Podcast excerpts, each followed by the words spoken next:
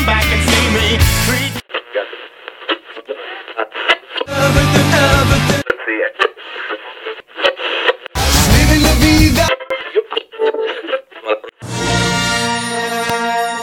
Okay, so welcome back. Hi.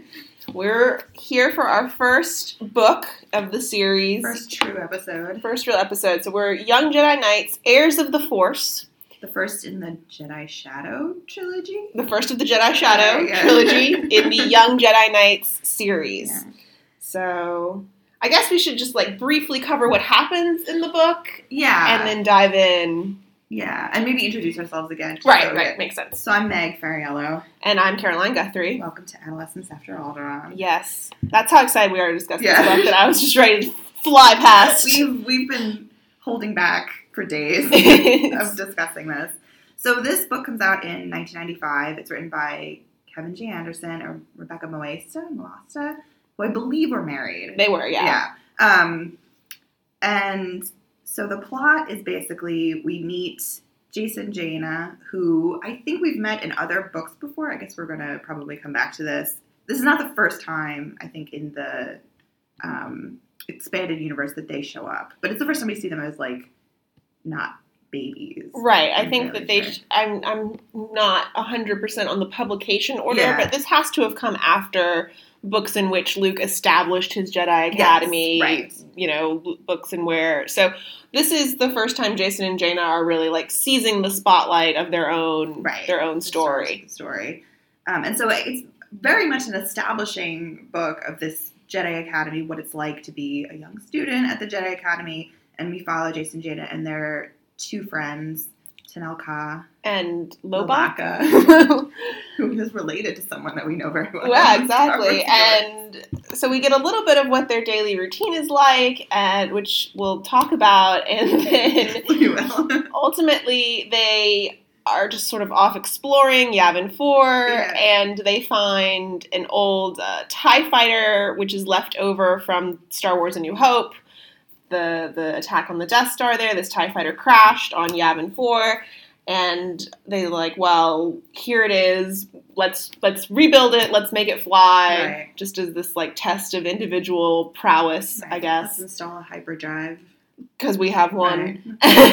and Um, the, it turns out that the pilot of that TIE fighter is still on Yavin 4, sort of in the style of like a Japanese World War II holdout. Right. He's a Imperial TIE fighter pilot holdout. Yeah. Still very much dedicated He's- to the Empire 23 years later. His whole heart's in the cause. And he, I mean, there's not like a huge confrontation. No, and I, I want to talk about that. the structure of the story itself. Well, maybe that's enough, and we can, Yeah, we can sort figure of- it out as we go. Say a little bit more. Yeah, and I think maybe the first, since we'll be spending quite a lot of time with with these books and yeah. these characters, is to maybe talk about the characterization of and the pronunciation because I've always pro- pronounced it Jocelyn. I know you say Jacen. I, I say Jacen because I had an audiobook So you're right. that he appeared in as a child, so that's where I got. So it might take me a while to like reconfigure my brain um, to pronounce it correctly. Um, but he is the first of the two twins that we meet. right, we Um, start with his, and that's another thing to touch on is the way that the book is written is like a third person narrator that alternates like primary perspective characters by chapter. So we'll have Right. like a Jacen chapter and a Jaina chapter, and there are our main ones, but we also get a Lowbacca chapter, a Right. droid chapter, Yeah, which, like, like was shocking when it got to that. because it, it assumes that we'll talk about it. He Yeah. has feelings, Right. emotion. he has like subjectivity. right, right. Um, beyond like his, you know, whatever is in his computer head, like he feels things, Right, right. through. So we we start with Jacen in his room. Right. Yeah. His room is full of creatures that he's collected. He's the the like primary personality trait of Jacen is that he is an animal lover, and his like special force ability, which I think is a term that they do use in the book, is that he can sort of communicate with animals. He's very um, attuned to like their needs.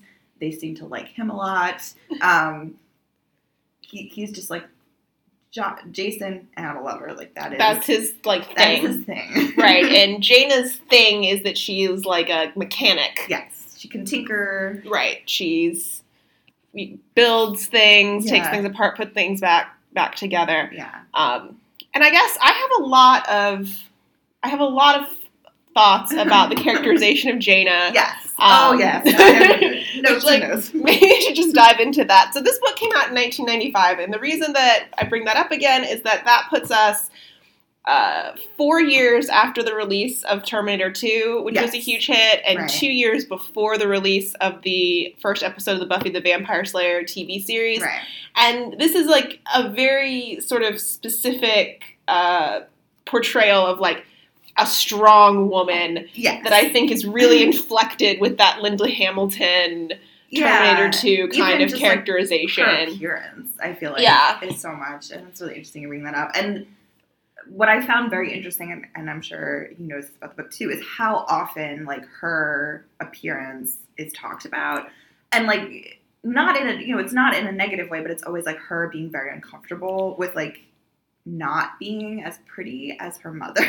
yes! which is a little bit strange and an interesting characteristic, especially because I feel like Jacen doesn't get that much depth in this first book as she. As she, no, does, she has yeah. like I have that written down in my notes that she has a really fraught relationship with her own like femininity. Yes. Um, that like she doesn't want to like not taking any effort in her appearance is like a point of pride for her. Right. She doesn't want to be seen to be trying. Right. Uh, but she does also like want her father to think she's pretty. Right. But she doesn't want anyone to know that she wants her father to think she's pretty. Yeah. And it does seem all tied to like there's multiple mentions of like Princess Leia's hair and how beautiful Princess Leia was. And it's most I mean it's I think it's all internal like it's all her internal Right. thought. Um that there's like some connection to like I'm not as beautiful as my mother Yeah. was, which is super like it's a super interesting thing to bring up like immediately as we're talking. Yeah, that's like really how we get to know her Yeah. is this idea that she's very it's like her only real connection to her mother as far as we see is this Right. idea of like her mother's beauty, which is in some ways I think really sad for Princess Leia. it's like remember. she's done so much.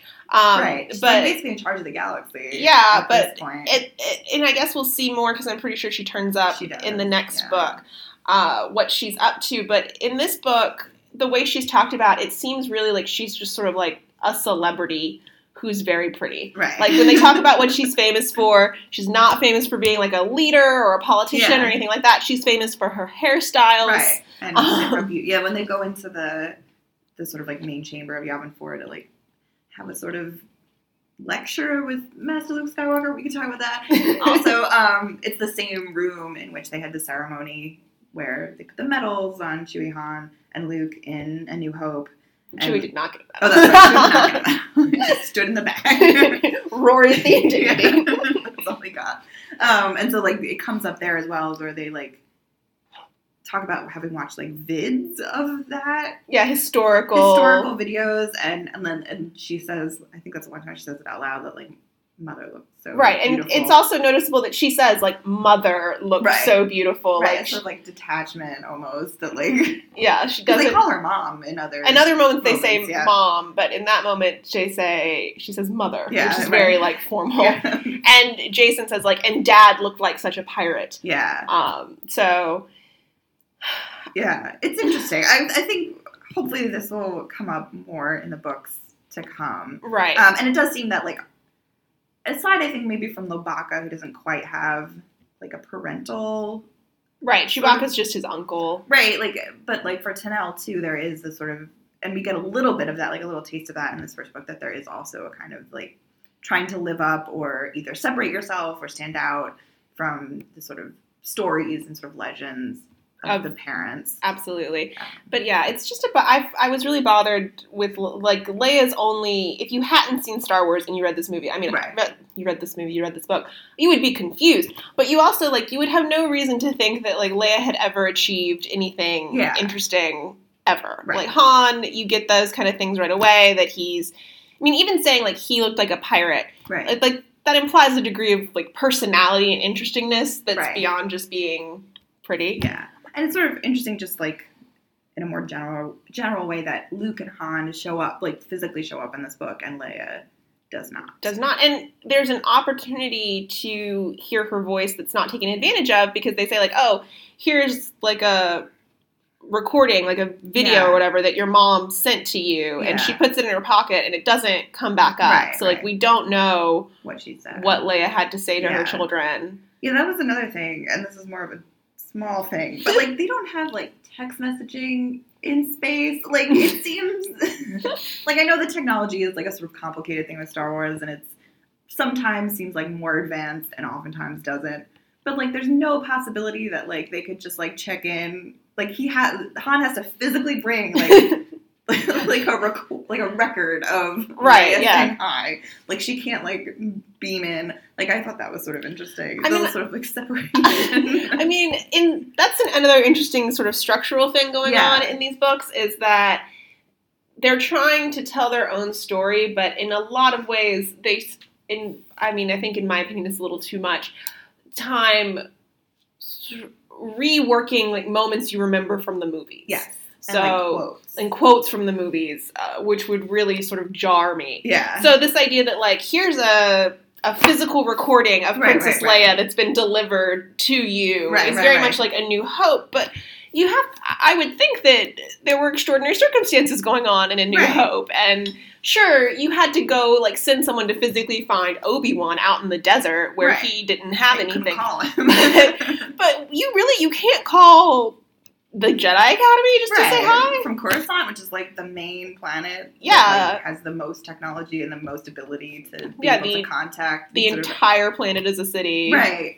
Um, yeah, I also am interested, and I don't know if maybe this will, because I think they do in one of at least one of the books, if not multiple, go back to Coruscant. They do. Um, it might be in the next one. It one. might be the next one, and like they talked a lot about the tutoring in Coruscant, which I was like super interested. I had that too. So that's another thing is in ways in which things feel like older Yes. as opposed to more modern. So it's like you have these children who are the two they're the children of like important people. right. Um, you know, royalty or dignitaries or whatever, but they're the Right. children. It seems like that they have not attended a school before. No. That they are like tutored and brought up by like governesses Yeah. or droids. droids sometimes because they talk about the stuffy tutors and then they also talk about the tutoring droids Yeah. so i don't know if they tried like multiple methods or nothing was working. if the tutoring droids were stuffy Yeah. Um, and how old are they exactly? Because we know Lowbacca's 19, which I think is like, they mentioned is very young for a wookiee for a Wookiee. so the twins are 14 They're 14. Okay.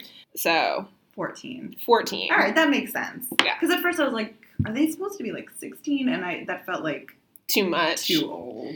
yeah there's definitely like a lot of moments of childishness that, and that's not like a negative thing No, in, no, in yeah. the young adult novel but to go back to the sort of initial place where we start with jacen and his animals in his room like it's interesting because there's an opportunity to sort to trouble Jacen's connection to his own masculinity in the same way they've Right. troubled Jaina's connection to her femininity, Right. but they really don't, Don't, yeah. do that, right? Like there's no indication that Jacen feels insecure because he's such like a, a nurturing person that he doesn't know anything about how things work or anything like that. He's not like a macho dude.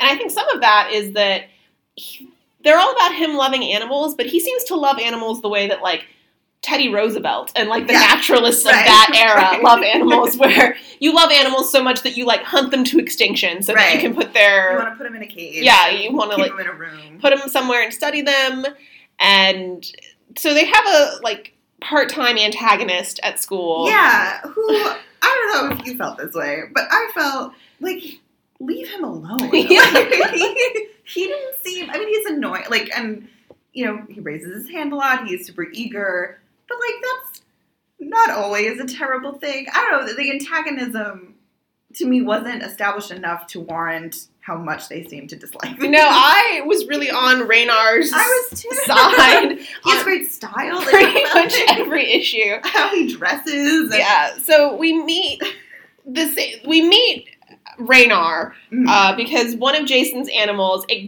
dangerous crystal snake, has Yeah. like escaped its enclosure and headed off into the temple.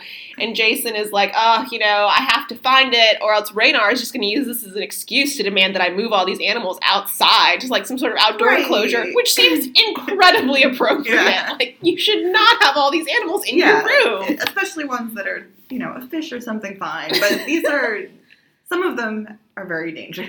very, very dangerous. So I was on Raynar's side with that.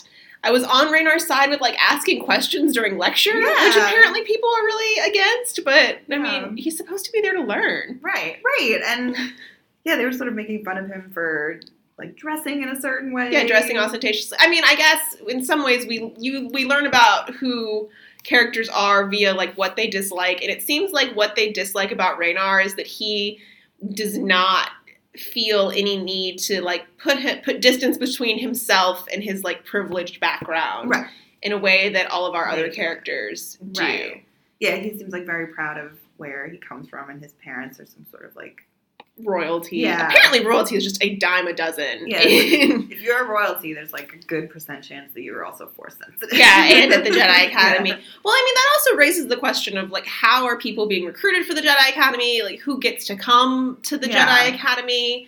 Because, I mean, it's not what it was. It doesn't seem like being a Jedi necessarily like tease you up for a career in the New Republic the way it did in the Old Republic. No. So is this just like a prestige thing? Like you go to the Jedi Academy and you get that? It seems like it might be becoming at this point kind of like classed in Yeah. a way that It seemed very strange, and also just like the structure of like what they were learning and their day to day, which seems like it's like a, maybe an hour of like a story. yeah, And then you go off and you can do whatever you want. anything. like anything and like you're supposed to be practicing like very tame simple force ability but like you don't have to like nobody's watching you No, I there doesn't seem to be any kind of. And I mean, obviously, I understand that a Jedi Academy can't exactly be like a normal school, Right. but there doesn't seem to be any kind of follow up to make sure that you're learning or trying right at all. And I mean, I actually wrote that down like on the second page of my notes is is anyone going to teach anyone anything ever at Right. this school? Right. Like, right and luke doesn't give grades like that's very clear from the beginning that luke's sort of just do your own thing. right But I mean, I guess that's a, an issue. As I, as I recall, and I'm sure we'll get to it eventually, when Luke first starts his Jedi Academy in, in Jedi Search, yeah he's recruiting adults. Like he recruits adults, yeah. people, force sensitive people who are grown, who have established themselves and all that. And that makes this is a model that makes sense for adults. That if you you want to come and you want to learn, like fine, I'll come out and I'll like give you some. I'll give you a thought for the day, and then you go and like meditate. And you have questions, you come let me know. And all that. right yeah. But when you record, when you have fourteen year olds, like part of the job of having fourteen year olds at your boarding school is teaching them to do stuff, but the other part is to finish raising them. right right And like none of that work No. is being done here. yeah and and we get some of that from Tionne, who's the only other teacher that we meet And I think she's only there because she's a substitute teacher. I don't think she's usually there. Yeah, I, I'm not sure where because and she was one of the Jedi from the Jedi Academy trilogy that we meet originally, who I like vaguely remember from those books, um, and who apparently Jocelyn has like a crush, huge crush on Tionne.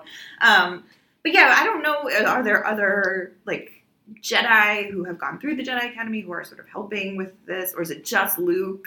It seems like it just like I know that Kyp Durron shows up in another book yeah. at some point, um, but not because he's here to. He's just running around, and Yeah. God knows we'll get through his story in Eventually own time. Um, yeah yeah it's it's it's a weird and i think maybe like when we go back to the jedi academy and read through those three novels this might make a little more sense i i think a lot of the expanded universe at least from my memories of it is like how luke fails at like, trying to create some kind of jedi training jedi program new jedi to sort of fit the new the new need. word like Well, and new- that in some ways does resonate with where they went in the movies. Yes, is right. that like it he it doesn't work the way he expects it to, and it Right. can't work the way he expects it to. And I mean, but in the in this book, it feels like a lot of that is like he's just not doing the work.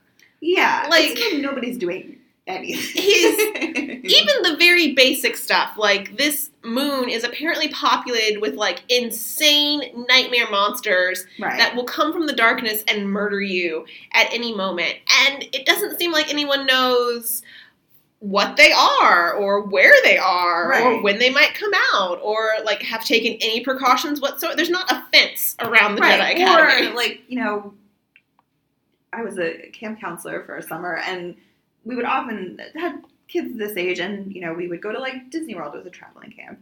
And have them just like go out and like every hour you have to come in and check in with us and just like make sure you're alive. Yeah. like there's none of that. Like there's no. It takes them a really long time to realize like Jacen, Jaina, Tan- Tenel Ka, and Lowbacca are missing in the first place. And Right. it's not until Lowbacca comes back and is like panicked that they're like, "Oh, is there a problem?" Yeah, is and then you're gone for hours. yeah, and I mean they also so this is an interesting thing that doesn't come up that much in Star Wars, which I appreciate that they did was the idea of like this moon being a large amount of space. Yes. So the fact that Lowbacca gets this as a gift, sort of like short range flying vehicle. Yeah. A T twenty three Yeah. hopper, a sky hopper. Skyhopper. Yeah. Um, so they're able to go like further away Right. from the academy. But there's never a question of like whether or not that's allowed Right. or Lowbacca- if there's you know if there's a rules around how to do that they're just like no here's a spaceship well i guess not a spaceship here's a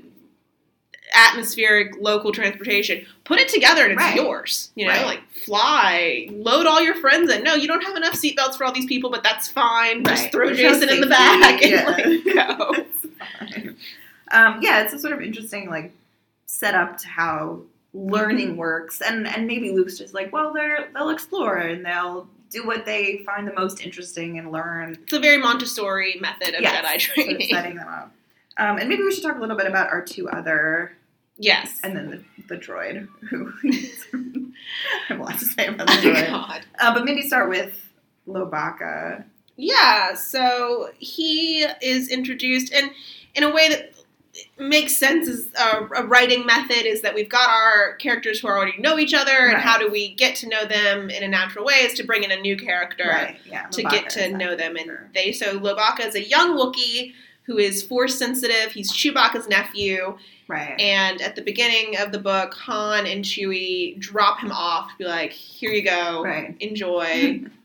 And he seems to just sort of accept that, like, Jacen and Jaina are his friends because Right. He was introduced. he to was them, introduced yeah. to them first, or because they're they haven't met before. Right. Um, but he doesn't even he doesn't even look at any of the other kids at the school. Right. Right. Um, and neither does like the narrative. Like No. Raynar is the only other character other than the four main ones that gets a name, a Right. student character, who- Right. Who's even named, um, which is interesting because I sort of remember this world being like a little bit more flushed out as a kid, or like flushed out rather, um, and maybe that happens like later, later, on. maybe. Um, but I was so surprised that like there's not even sort of like a mentioning of no, and there's a lot of focus on like the alienness Yes. of the other students. Um, so which know, on, like the look of them, right that they they There's like avian looking ones and like ones with like pink yeah fur or like something. reptilian things yeah, it's and like a cantina Yeah. style Dun, dun, description. dun. Yeah, things. But yeah, Lo- I found myself, and I didn't remember anything about Lowbacca other than that he was like Chew- Chewbacca's nephew. I found him to maybe be the more most compelling and like the most likable. Yeah. Of them.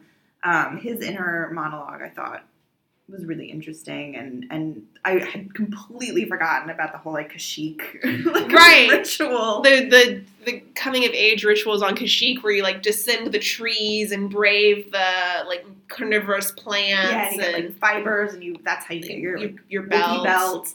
Um, I thought that was like a super interesting because I remember like, Tenel Ka was always my favorite as a kid, and so like I remember her story so well, and I just didn't remember Lowbacca's that much. But like his and his and Tenel Ka's relationship, I find very sweet and kind of because they're both sort of outsiders. They both, you know, have trouble communicating in different, very different ways. Um, and they're both like both very proud of their heritage, but also sort of, you know, Tanaka has this like confliction with it. Uh, it's sort of an interesting friendship that sort of builds up. Yeah, I them. found like like Lowbacca, I felt like had the most relatable kind of arc as like yes. a young person entering an unfamiliar world. Right. You know, like obviously, I mean, they try to do that some with Jacen and Jaina. We do, we hear about their kind of like insecurities and stuff like that, but they are essentially, if not technically at this point, like royalty. They are from this like incredibly privileged background. They have these like intense connections to all of our favorite characters, and you know, they're. Uh, they can only sort of fail upward, Right. Right, like they have um, just a million different kind of cushions in the way, and Tenel Ka's kind of we discover like that too. That like the worst thing that could happen to her is that she go and be like a princess. Right. Like if nothing works out, then she just gets to be a princess of like the most kind of like opulent and Yeah. luxurious And matriarch. and matriarchal royal Yeah, family. like, it- I, I Um, cannot wait to get to the Hapes. I This know. book. But like Lowbacca, you know, is like a young guy who's just trying to make it work. He's he misses his family. Yeah. He feels uncomfortable in a new setting. I mean, it's obviously different. I was a lot older, but you know, reading his portion was making me remember what it felt like when I went to uh, when I got my MA in uh, New York and like being alone in New York City and like not having made any friends yet Right. and you know that kind of feeling of like alienation from your environment that Yeah. like this is so different than what, I, what I'm used to the pace of things moving around feels unfamiliar you know that he has this like urge to recreate like a familiar setting and all that is just like very um I found very sort of like emotionally compelling as far as his his arc went, and then this like language barrier that like Yeah. literally no one can understand him, and he has to communicate through this droid that is Right. like constantly trying to alter the message, Right. I don't like terribly alter it, but like sort of but like foof it up. yeah, a little bit. Um, yeah, I was I really loved the bit where he like discovers the trees and like they're not quite as tall as the trees on Kashyyyk, but they'll do, and he's like sort of comes into his own when he can sort of climb up these really tall trees and. He's, you know, I, I think because we sort of established that Jaina, Jacen, and Tenel Ka have been friends at least for some amount of time. Like the fact that Lowie comes in and is so like gung ho and like, you're my friends, you're my people, like yeah. Yeah. We have like a project to do together. Right. It's he's just comes off as a very sweet Yeah. character, um, and I really enjoyed sort of reading his his arc through it. Yeah. Um, I'm also interested in like the history of Yavin Four, and I feel like a lot of that came through his like exploration or like Right. them showing him like, oh, those are the ruins, and like, you know, there's some you know stuff left from the ancient people who were here, and like I'm like, let's learn about Yeah. The ancient Massassi. Massassi, yeah. Um, which I think I've, I've come up in other. Yeah, well, they mention in passing Exar Kun, Yeah, and I know that he is a big deal in other other books, not in this series, Yeah, because at this point they've they've Yeah. already defeated him, Right. uh, but in other other Yeah. books in the expanded like universe, references. um, to to things. things. So I mean, like I think that there's a lot that's really really works as far as that stuff Yeah. goes. As far you know, and in some ways, it's the the areas where the authors are the most uh, comfortable, like establishing their own stuff. Like Right. Lowbacca is a purely original character Right. that he does not have to. Uh, he hasn't. You know, grown up with the characters from the original movies. He doesn't know them, so he doesn't have to be like thinking of them or defining himself in relation to them. right. Yeah, we don't even necessarily know how. I mean, obviously he's likes Chewbacca, but we don't, don't even know how close he is. Right. I mean. Lowbacca is 19. He can't have met Chewie like that much. Right, Like right. Chewbacca's been very busy Right. the last Yeah. 20 years. Life debt to pay off. so, but I, yeah, the the the places where I feel like it like stumbles or feels awkward is the places where it feels the need to really um, like double down on the connections to the originals. Like when Han. Is like, oh, you're like a wonderful welcoming committee, and Yeah, Jacen's yeah, yeah. like, Dad, We're we're not not a committee. yeah, that. Oh, I like groaned out loud. yeah, because it's just, oh, I yeah. mean, that, and multiple times I said I've got a bad feeling about this, which to me is like the it works in the movies because like nobody knows that that's like a catchphrase. right. It's, just like something that you like blurt out. it's a thing that makes sense to say. right, and it's it happens in a very stressful situation, and it's not like oh I heard Han say this, so like I'm also going to say Right, this. no, Whereas in the book, it seems like his parents must have grown up saying that like Nonstop. well, and that's the problem with like trying to do that is you have to think that in within their within the diegesis of Right. these stories, the events of the movies are things that happened like once Right. in a in a long and full life, right? Like the Right. characters don't relive those moments in the same way that a fan Right. does. Right. So the fact that Leia and Han once in a moment of stress had this like I can't discuss it in a committee. I am not a committee Right. exchange. The the book sort of posits that that became like a running joke between them. Right. And And like, they, remember it. they talk about it. vividly. They remember it vividly. They go back and forth about it for years and years. Right, right, right. Han is always calling Leia a committee. um, Yeah, and like, it- fight over it. yeah, and I just don't think that that ever hap- would have happened again, or that either of them would remember it. Right? Right. They have a very like bickering Bickersons kind of thing going on. Yeah. I'm sure they've like argued about plenty of stuff, but this like committee thing, Yeah, and it's almost like im- like implying that maybe it's like a genetic, like, yeah, like instead of sort of building, and like you do see, I think maybe not quite as much as I remember, but you see sort of hints of like the personality of like Leia and Han sort of coming through in these two young adults, but like you don't quite. It's not quite as much as that sort of like pointed sort of hints to like oh, but we're we're mentioning the movies, like Right. remember when this happened, or um, and so it's interesting. I think that's the connection, not necessarily that these characters are like children of characters that you know very well, who Right. have like been raised by these people, and so sort of have glints of the personality. It's like no, they actually say the exact same Yeah, things they- that these characters say. they say the stuff. Yeah, and the Maybe we should talk a little bit about Tenel Ka, who's my favorite character. and Tenel Ka, real another one who, and it, she's very interesting to me because yeah, it seemed for a long time like we were just not going to get her perspective. right. which I found to be sort of an interesting thing on its own. And she, I think, even more than Jaina, has that kind of like Linda Hamilton Yes. thing going on, where like, what is Ka's defining characteristic? She is muscular. Yeah, And, right, like that yeah. is the word they use. They're like our muscular friend Ka, Yeah, and like her physical strength is really emphasized even over Lowbacca's. And Yes. like you would have to think that he would be the strongest one, but he's not the one like hauling stuff around or anything like that. Like it's it's Yeah. Tenel Ka and like she's training and she's got amazing cardio. yeah, and she like they state in the book that like if she can do it without using the force, like anything physical, she's gonna do it. yeah, that she will try not to use the force. Yeah, as much as possible. Right, which is really like an interesting characteristic. Yeah. Um, and she wears the like clothes of uh, Dathomir. Yeah, the So witch. Oh god, I can't remember the witches of. There's like their clan is called something. Oh yeah, I don't know. I just remember the witches of Dathomir. I Witches don't Dathomir, remember. Yeah, they have the singing something. There's. I'll look it up for next.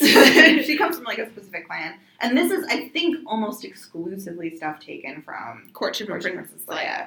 Um, and her parents are Prince Isolder, who's prince of the sort of Hapian Cluster. cluster. I'm fascinated by the Hapian culture. There's a book that deals directly with it Right, that's in the next trilogy. in the next trilogy. the it's lightsaber one. the next yeah. trilogy. Um, I have a lot to say, but um, so her father is Prince Isolder, and her mother. I'm gonna mess this up.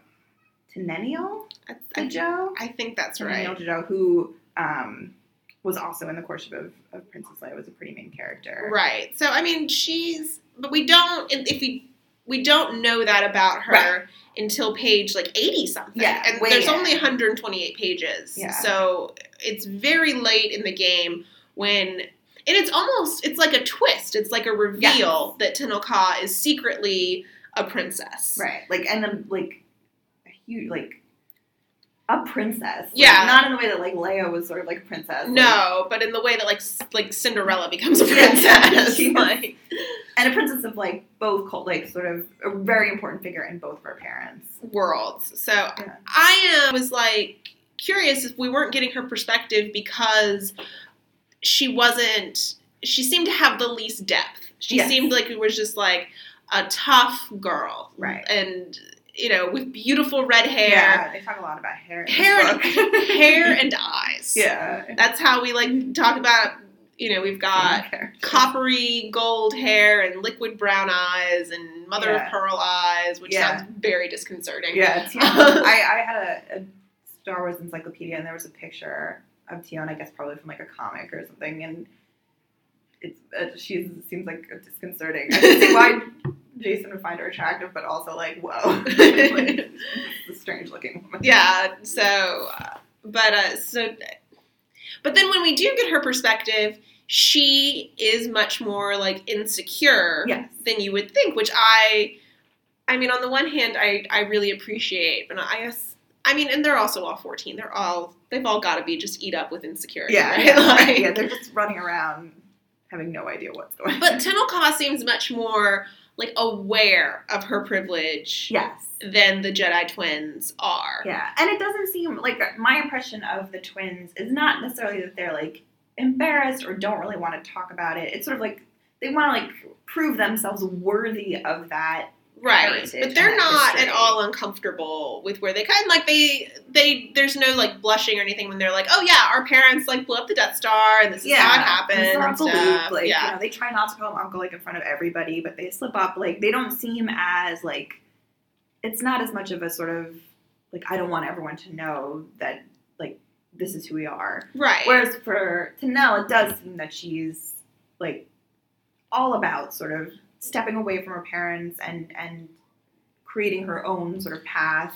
Um, the whole idea that she sort of is like completely against her sort of father's family and and their that seems to be much more about her grandmother than about yes, her father. yes. I think she she likes her father a lot, but but that she's like that that world is not for me. My this world of like very independent, strong like women who sort of defend themselves against rancors and, and train them. That like mm-hmm. that is where her heart is, and not not necessarily that she wants to like be her mother, but she sort of is like consciously making the decision that like I don't want to be a princess. Right. Well, and she's also seems to be striking this like attempt to like juggle multiple identities Yes. rather than actually find the one that she she and is makes complete sense. And she's got like almost like a code switching thing Yes. going on that she's going to figure. She's rather than being like uh, the way the Jedi twins are, where it's just like, well, I'm just going to be me, right? Right. Like I'm just going to do this. Like Tenel Ka is much more like Yeah. chameleon kind of. Yeah, and it's sort of interesting. I think you're right that she's sort of switching between because there are moments where she has this sort of like leadership and like she's so eloquent in that, and you see that sort of Hapian side coming out, and then the moments where she's like lugging, you know, like, like supplies into the Tie Fighter um, is so much more sort of Dathomir, um, and I think I. If, if I recall correctly, and it sort of hints at it in this first book, that they the authors do a really good job of making her a very complex character who does have to sort of balance these like, like wildly different Yeah. in the same way that her parents had to sort of balance their wildly different backgrounds in order to even like come together um, as a couple. So like it's it's sort of interesting that and like I guess if you never read Courtship of Prince Leia or you didn't know anything about like the history of her parents, I'm not sure that that would maybe resonate quite. No, I think, and I'm wondering how much of her like apparent woodenness is like a front Yes. because if she's primarily growing up in the Hapes cluster, Yeah. which I think she is because she says she spends like a certain amount of time every Yeah, year on Dathomir, Yes. but I think that she's still like primarily being raised by her parents in the Hapes cluster. Like she must know about humor. Yeah. Like she must know what jokes yeah, are. Solder wasn't like a piece of wood. Like he, he was. I loved Solder. I can't wait to talk about him. I think he shows up in these books too at some point. Um, but yeah, I, I it may be just her like being a teenager and being like, guess what? Like I'm, I'm good. I'm at this moment in my life. I'm identifying with my Dathomir like sister witches, and like that's who I am, and Right. I'm not.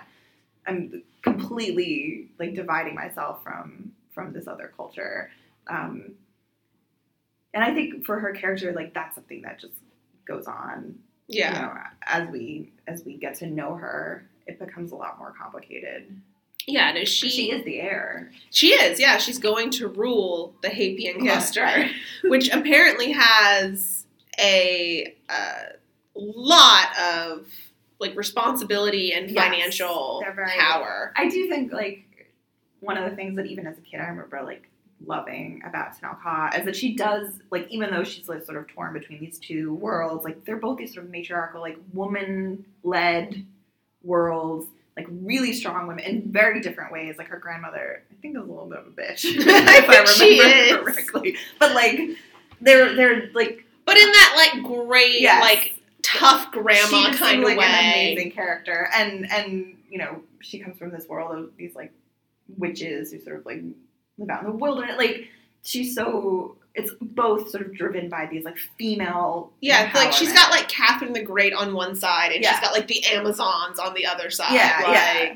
You know, it's and just, like on the one hand, and like Tenel Ka never seems like she is like self-consciously struggling with this idea of like her appearance or her femininity Right. in the way that like Jaina, Jaina is. yeah. That Jaina want you know wants to be pretty, doesn't want to be seen to be pretty, is like sort of going out of her way to demonstrate that she'll Yeah. like you know do undignified things or whatever. And I feel like in some ways Tenel Ka's acting like has a much more authentic connection to her like physicality. yeah. like, It seems like she genuinely doesn't care Right. about her look. like she really does not prioritize that. Whereas like Jaina almost seems to be struggling with like a, a like a pressure pressure to be like a cool girl, Right, Right, right. like you know like yeah. you have like. You're, you can't try to be looking good because that's high maintenance, Right. but God help you if you do not look good. Right. Like- right. And it does seem like this reaction to her mother, who's just like, in her mind, has this effortless beauty. And so, like, her reaction is to be like, well, I don't care. right. When really, like, she totally cares. She totally cares. And they talk about Jacen having the same smile as Han Solo, Yeah. and like that was the other thing that it was like they talk about like oh he flashed some of his like his father's famous smile, and I'm like. So Leia's hair is famous, Right. and Han's smile is famous. These two are just like dreamboats Yeah. in the galaxy. they are. That's what they're famous but that's for. what they're famous for. It's super interesting. Not like leading people to freedom or overthrowing the Yeah. empire, but like just they're gorgeous. Maybe we should talk a little bit about, and this is something that interests me, is the the way in which the Force is sort of used in this book, and that might lead us into Qorl, Qorl, and the Tie Fighter. He also is a character that ends up coming back, I think, quite a lot. He does, and definitely in this trilogy, he's Yeah. we're not we've not seen the last of Yeah. him. Um, and that's this idea of like practice. Like it seems like the Force, whatever kind of um, you know pedagogy they have uh, at the Jedi Academy, it's a lot of just like just like practice little things. Right. And this whole book seems to be about like teamwork, first of all, and like practice. And in the end, and I think we mentioned this at the beginning of the podcast, is that like the the climax of this is not a giant fight, and it's not like them really using the force all that much. It's like Han and Chewie coming in, Yeah. and, and saving everybody. right. I mean Yeah, yeah. And I I was really interested because it seemed to go so counter to what we've seen of like the force being taught in Yes. uh, Empire Strikes Back, where Yoda really emphasized like the size of something is irrelevant Right, to the difficulty matter, of lifting it. You know, it's all about like how you're perceiving it in your mind, and you know, it's and in it made me laugh because in the most recent movie in Last Jedi, Luke explicitly says like the Force is not just like pick, about picking up rocks, Right. like that's ridiculous. And in this book, Like, like that's all they hundred do. percent, all they do is And pick up rock. leaves. like, let's just like pick up a leaf, and everyone's like, "What?" And she's like, "Just do it." yeah, she's like low weight, high rep. Um, Yeah. you know, workout, pick up. But then, but that makes it seem like it's about like physical strength that you can like build up your force muscles to lift heavy things. Right. And what surprised me, and maybe this is just something that like develops throughout the series, but I remember so much of like Jaina and Jocelyn's Jacen's ability was that they could communicate with each other right. through the force. And That- you don't see that at all. So this is very small. I don't remember which book it was in, but they did that in utero. Like yes, they did do that. It's the um that it's the general Grand Admiral Thrawn trilogy. Yes. Like when they're born they're born at like the end of that. right, so that yeah. as Leia is in labor, Yeah. she notices that like Jacen is using the force to like comfort Jaina yeah. through like the stress of being born. Them as babies. I cannot wait to get to, I can't wait to get to all of them, but that's super interesting. Yeah, and like you don't I didn't so there's think like there's a moment of that. none of that. They that. look they look at each other and Right. they communicate through like But gesture, but not That's a normal, force. just like people look at each other thing. Right. Um, right because even like twins that don't have the force in literature and film are often like intuitive with each other, and they didn't seem to have any No. at all, No. which I thought was was strange because to me, like that's the, one of the defining features of them as like a pair of characters. Um, but like the force, like they use the force here and there, but like not as much as you would think, considering this is a Jedi. no, no. uh, Like it's mostly like okay, we'll do some lifting and we'll move some stuff around with the force, and then we'll go do what we're actually interested in, right. which does not involve the force, Force, at all. Like and Johnson, Jacen, it's gonna take me three books. to It's do no problem. Jacen like comes tries a lot to like calm his animals or like Right. and like that works to a little bit. Like it doesn't. He's not excellent. at No, it's not that strong. And like, God help that poor crystal snake just wants to taste Yeah. freedom. He might Like, be my favorite character. Like. He looks. He sounds so gorgeous. Like It when they describe the crystal snake and how like you can't see him, but like when the light hits him, it reminds me a little bit of like Fantastic Beasts. Like yeah, that- yeah. I forget what that snake creature was. Right, but I remember. Yeah, that like it, it just sounded so beautiful. And it just keeps escaping. yeah, and I'm like, Jacen, just let it Let live. the crystal snake go. let it live its life. He doesn't want to be with you. No, he's got. That's the thing. Like they refer to them as pets, but they're clearly not pets. No, they're not at all pets. Yeah, and like He Jacen- doesn't name them. No, yeah, that's the yeah. He's definitely like a naturalist. Yeah. Like a Steve Irwin sort of type, where he's sort of like in love with his. No, he's like the. Again, it was reminding me of those like Victorian era Yes. kind of You naturalists. like draw a picture. draw a picture in your field journal or like pin all the butterflies Yeah. up on the wall. Like that's how you show you love Yeah. butterflies is by like capturing and killing them. And you would think that like he would have a pet, like that would make so Right, much like a sense. sidekick pet. Yes, for that character, but it doesn't. And then Jaina's talent, or like special force talent, which is like mechanical things, which I could see like why the force would be like useful in that, but it doesn't really directly No, I don't correlate. totally see how you. I mean, the, the the whole thing with the force is that it like binds all living things together. Right, and that's Why does that make you good at engines? right. Like she just has like garbage in her room. Like, she's just, like filled with like old parts of things, which like is an awesome talent. And But then and- droids can also be Jedi's or be force Right. sensitive. right. So We should talk about. We need to talk about EMTD's yeah. subjectivity.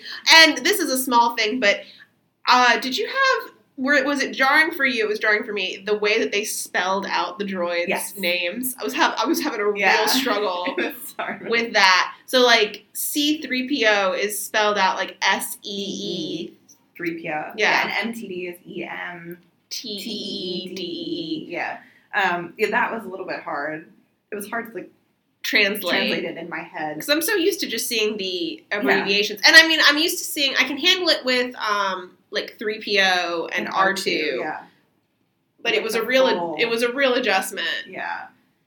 So MTD is basically I refer to him as a fanny pack. He's fanny pack three PO. fanny pack. droid. I didn't remember that he had 3PO's voice. Oh, I remember that that. was shocking to me. it's like, what are we doing? I remember being very annoyed by the inclusion of EMTD because like 3PO was always like I hated 3PO in Yeah. like the movies and stuff and I think it was just like my over identification with Han that I like yeah. loved Han so much and Han thought 3PO was annoying so I thought 3PO was annoying. Yeah.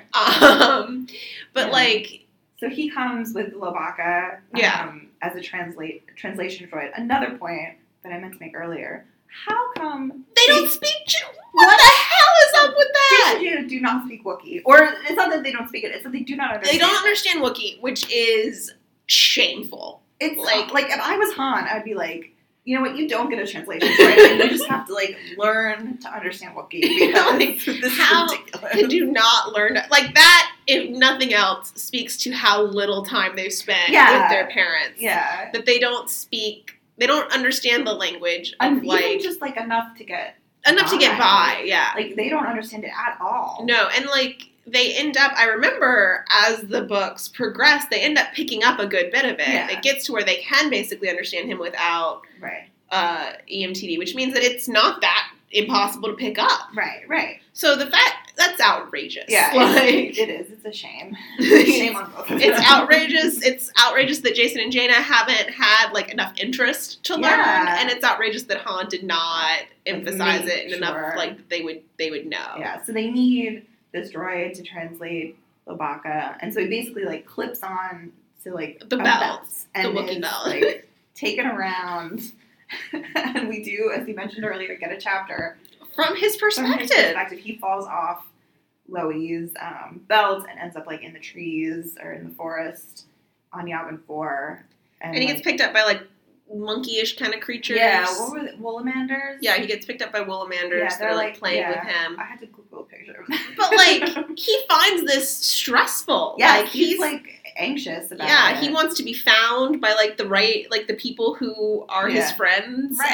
and Yeah, it was like a little bit like I felt so sad for him. And, yeah. like, Well, and I mean, it goes I guess to the larger issue of like how droids exist or are treated in the Star Wars universe Right. because like on the one hand they're very much just like objects and property right, you and can, like, like tool. you can yeah. buy used and you can you know wipe them and all and like that's fine but then they seem to have like legit personalities and subjectivity and i guess you could argue that that's just part of like the function to make them useful Right, but then in this we see like that's not right. the case Yeah. and i mean you also get plenty of that in like the movies like 3PO's anxieties about like being deactivated means Right. like droids fear death Yeah. Um, and like Rubio has a good reason to.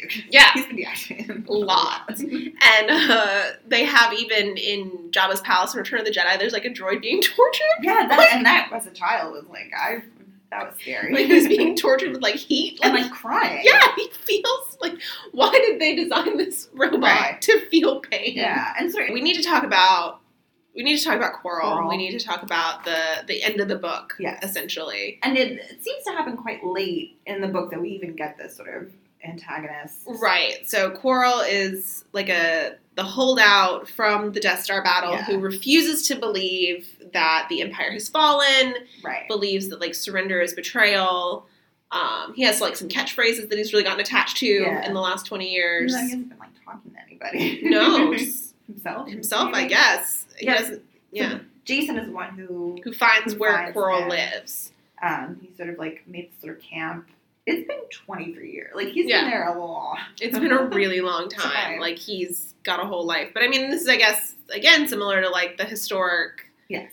Japanese World War II holdouts. Yeah, yeah, like the last of him surrendered, in, I think, 1974. Yeah. So like the timeline is. Yeah. I mean, that's got to be a direct inspiration. Yeah. For sure. Um, but he, so he comes back. He has noticed that they are fixing his Tie Fighter Right. and is apparently canny enough to be like, "Great, Right. Yeah. doesn't do anything. yeah, this is a wonderful idea." And they are even thoughtful enough to install a hyperdrive in it. Right, which And- is gifted to Jaina by Han Solo, Han. who's just like tinker around and like see what you can do with this, and she's like, let's put it in the Tie Fighter. which I mean makes sense. Yeah, I guess, but yeah. like, what are you gonna do? But again, a lot of her stuff is just like to see if she can right, do it. right, And I and I was interested in that this idea that these parts are so like interchangeable from spaceship to spaceship Yeah. that like she could actually space that's like things that travel at the speed of light through space are basically like 1950s cars and you can put like the engine from the lawnmower into the Chevy and It'll it'll like run. Yeah, because like Tie Fighters are like even the physicality of like a Tie Fighter. It seems like traveling that fast through space. Yeah, like it's really not built, for that. You know, how what's going to keep it from just like falling apart yeah, in hyperspace? I guess he makes it fine because he does come. he gets to show up, so he's okay. But um, but he he captures Jacen and Jaina. Yes. Um, that he comes out, he takes a shot, and Tenel Ka's, uh, sort of Dathomir, uh, training and instincts kick in. Right. She makes it out. Uh, Lowie makes it And he climbs out, the trees. and Jacen and Jaina, like Jacen, literally like trips and falls. Yeah. and I- that's why they get caught. I find it really interesting that like who the two characters who are like the main two characters and are I guess logically supposed to be our heroes in Yeah. these books are the ones who are like the ones who got captured and the ones who are literally just like sitting there like waiting for people to come Save come them. save them. Yeah, they sort of have the least like initiative and the least like skill. Yeah. Yeah. Or at least like useful skills that could be you know, and eventually they figure out like how to use those skills to their advantage, but it takes them a while. Yeah. Yeah, so he uh, he demands that they finish fixing the Tie Fighter, which they ultimately do. They try to convince him that the Empire has fallen, just Right, to no that's where it avail. go, Yeah. They try to use like force mind control on him, and he's essentially immune to it. Which I, I found this interesting that his thinking was so rigid Right. that he could not be he was not suggestible even though like stormtroopers are historically the most suggestible, Yeah. Um, I, I don't know if it was meant to imply that like they're not that good. that would Got it. easily make sense. That like you know that it can work a little bit, but his mind is very he's, you know, and maybe it's just because he's been by himself for so long and he's just like repeated these thoughts over and over again that he's sort of built this wall. But at the same time, like they're also like not great. Yeah. she's just in the forest. they're not doing a wonderful job at Yeah. this. Yeah, so they they fix the Tie Fighter, and he just like leaves them there. Yeah, Like, Right. all right, yeah. Bye. and I He mean, was- yeah, he was like thinking about killing him, but it's like, well, you guys help me out. So yeah, and I, I don't know if it's supposed to be like suspenseful whether or not they're going to be okay when he leaves them there, but They're of fine. course they're going to be fine. Like, of course someone's going to come find them. Yeah, and so yeah, like Lowie is the one who gets out first, and, And- he runs to the Jedi Academy and has lost um, MTD, so like he can, no one can, no one speaks Wookiee in Right. the entire Jedi Academy, and he's trying to explain to them that Joss and Jada have been kidnapped. They eventually figure out that like, well, let's just call Han. right, thank God we can do that. right. We can't call Leia. No, we can call is Han. Han is just like a hop, skip, and a jump away, helping out Lando or like checking in on Lando about something, and so he and Chewie. Uh, Lando apparently has guns, whatever Yeah, he's up yeah. to. Like, and I think we see. I think We do. it's either the next book or the one after where we get to check in with this Lando. is um, laying down the groundwork for I think maybe the next trilogy. Like he comes like a lot of this his projects end up. a lot of up. what we're getting now is stuff I think that we go straight into in greater detail in the next Yeah, book. So yeah. Han has a brief um, sort of aerial confrontation with the Yeah. Tie Fighter. Um, he leaves, and then they go pick up Jacen and Jada, and that's pretty much. fine. it. Should we just do like a little bit of like a lightning round, like random thoughts Yeah. that are let's do it. Go for it. That are there? Okay, so this is. It seemed weird to me that Luke started his lecture with "May the Force be with you." Yeah, I was really used to that as Like a goodbye. a goodbye. I don't think I've ever heard that as a hello. It was sounded. It seemed like church. I thought they were going to say "and also with you." Yeah. It did seem like a sort of like weird ceremony. I, I was really interested in the sort of like storytellingness of like training, Right. Because both Luke tells the story about Exar Kun, um, and this like student who went bad, which is like so much related to sort of the Kylo Ren. I wrote that down where he says that he was an imperial spy. Well, Kylo wasn't an imperial spy. Um, says he during one part of his training, I sent him on an illusionary quest that would seem Mhm. real to him, a test that made him face himself, which is very much like Luke's own Right. uh, quest into the cave in Empire Strikes Back.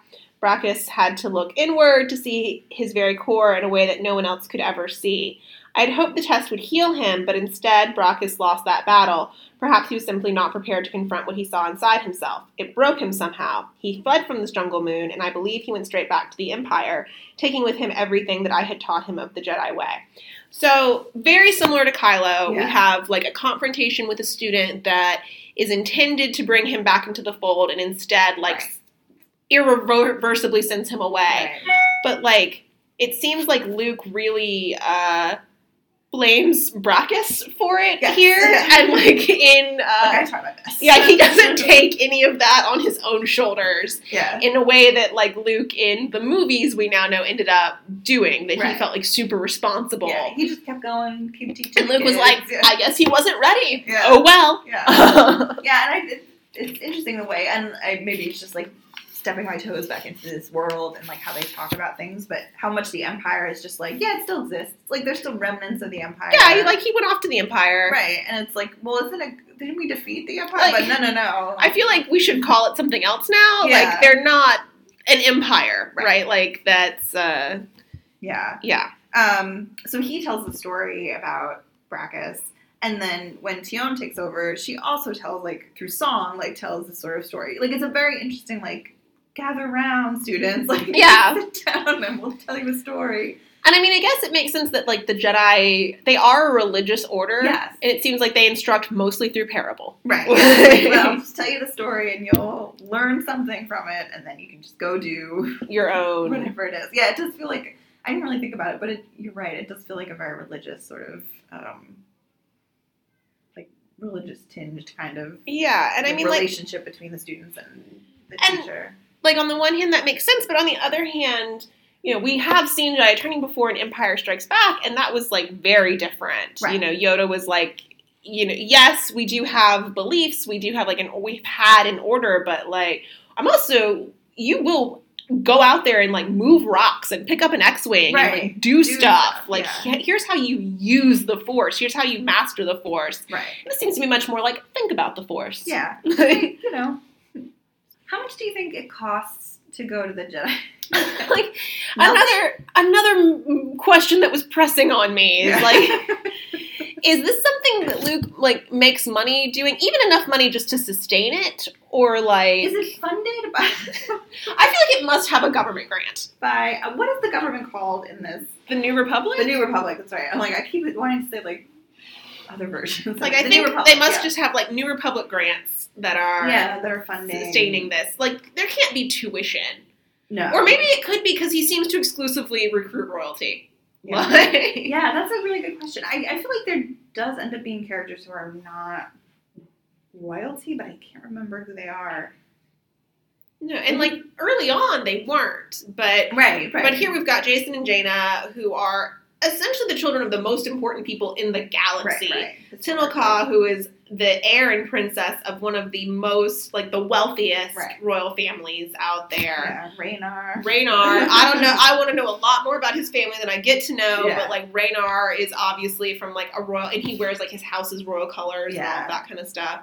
And Lowbacca, who is not royalty, but Right, has connections. is connected to Chewie. Yeah, I mean, it does seem like even from the Jedi Academy trilogy that Luke just like stumbles on these people, and and maybe it's just you know because these are his friends. Like you know, he, he knows Isolder and Teneniel, like they were friends of his, and like it's just like, oh, I have this academy. Your child Yeah. seems like somewhat force sensitive. We'll bring him over. and he just happens to know and be friends and Leia and Han as well with yeah, the wealthier, more elite. he's just an set of the upper class kind of guy Yeah. From a you know from his humble days. Yeah, and I guess you know maybe it has to do with the fact that like he doesn't actually have to go searching for people anymore. No, Now so like, these can are just the people who come to him. But it just it seems like kind of a shame because you know Luke's own experience Right. as uh, should teach him that you know you can come from very humble Even beginnings. moisture farmer. Even moisture farmers who Biggs Darklighter didn't think you were ever getting off that rock, but Whiny- moisture farmer. but Luke was in many ways like a prince in hiding Right, he was a moisture He farmer. so like, there is like this of the one right. kind of character, even though he wasn't. No, so in some ways way. these books are like sort of continuing that like legacy that was ultimately upset in the movies in Last Jedi. So Right. I mean maybe this like even further trained uh, like Star Wars fans to expect like a Right. certain like pedigree from your Star Wars main Right, character. Right, that your Jedi have to have some sort of legacy, even if it's a legacy that's hidden. Yeah. Um, which, yeah, it's sort of interesting. Yeah. In light of the Last Jedi, to read. It makes it very different. And I think also reading this makes uh, Laura Dern's character in The Last Jedi Yeah. all that much more like interesting where she doesn't have like a rejection of a feminine identity like Right. Tenel Ka or a fraught relation with a feminine identity like Jaina. That Right. she just is like gorgeous and right. Very competent at Right. what she does. And there's no like perceived contradiction Right. there. Right. She's not like a tomboy. She's not, you know. Oh, She's just killing yeah, it. she's just on all levels. and let's see, anything else that we wanted to, to talk about here? What we hit? At one point, this is tiny, but at one point, uh, Jaina describes Lando as their friend, their father's dark and dashing Yeah. friend, and I, Yeah. I did not care for I that. I noticed that too. I 100 percent was like, oh, I don't like that. I don't, I don't care for that it. at all. Yeah. Oh. Like that, I feel like we've covered everything that I Yeah. I, I wrote down. everything. Yeah, so I think we're off to a, a really good start here Yeah. in the Force in the the Young Jedi Knight series. I think we I think we started in the right place, and we've got a Mhm. lot more to explore. And I'm going to be interested to see how many of these themes continue to emerge, especially given sort of our starting point of this idea of like connections to girlhood Right. the like depiction of like female adolescence is very front and center in a way I didn't completely remember. I was sort of surprised to see it.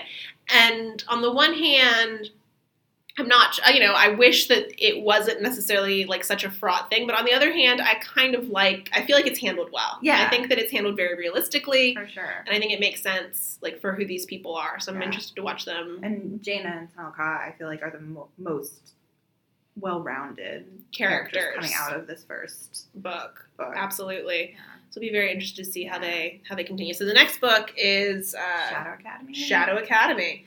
And I gotta say, the woman on the cover of Shadow Academy, I mean, like, I don't remember. Wow. it's very um like a lot of leather and a lot of big hair. big hair, leather, spikes, and I'm pretty sure she's holding a whip. Yeah, it's just some sort of like like bustier, like Like a scaly bustier. yeah. She's very dominatrix. She's got a strong, I don't remember like a space dominatrix thing going on here on the cover of this book. yeah, I only I remember that cover vividly. I do not remember Her. as a character. She's got that thing going on where uh, she's like a woman warrior whose like armor is like has a cup for each individual Yeah. breast. Yeah. it's like I mean, always, it's a very like science fiction. Yeah. like, but she cover. doesn't look like a Star Wars character No. to me. I mean, Jacen and Jaina here on the front looking grim. They look like Star Star Wars Warsy, but Yeah, I my vague recollection is that she's like in charge of the Shadow. Academy. I think Brakiss is in charge of the Shadow Oh. Academy. I think she's like his right hand Wow. kind of enforcer person. But we're gonna find Yeah, we're gonna find out. We're gonna find out. So so stay tuned, and we will be back with Yeah. with book two, Shadow Academy. All right, bye.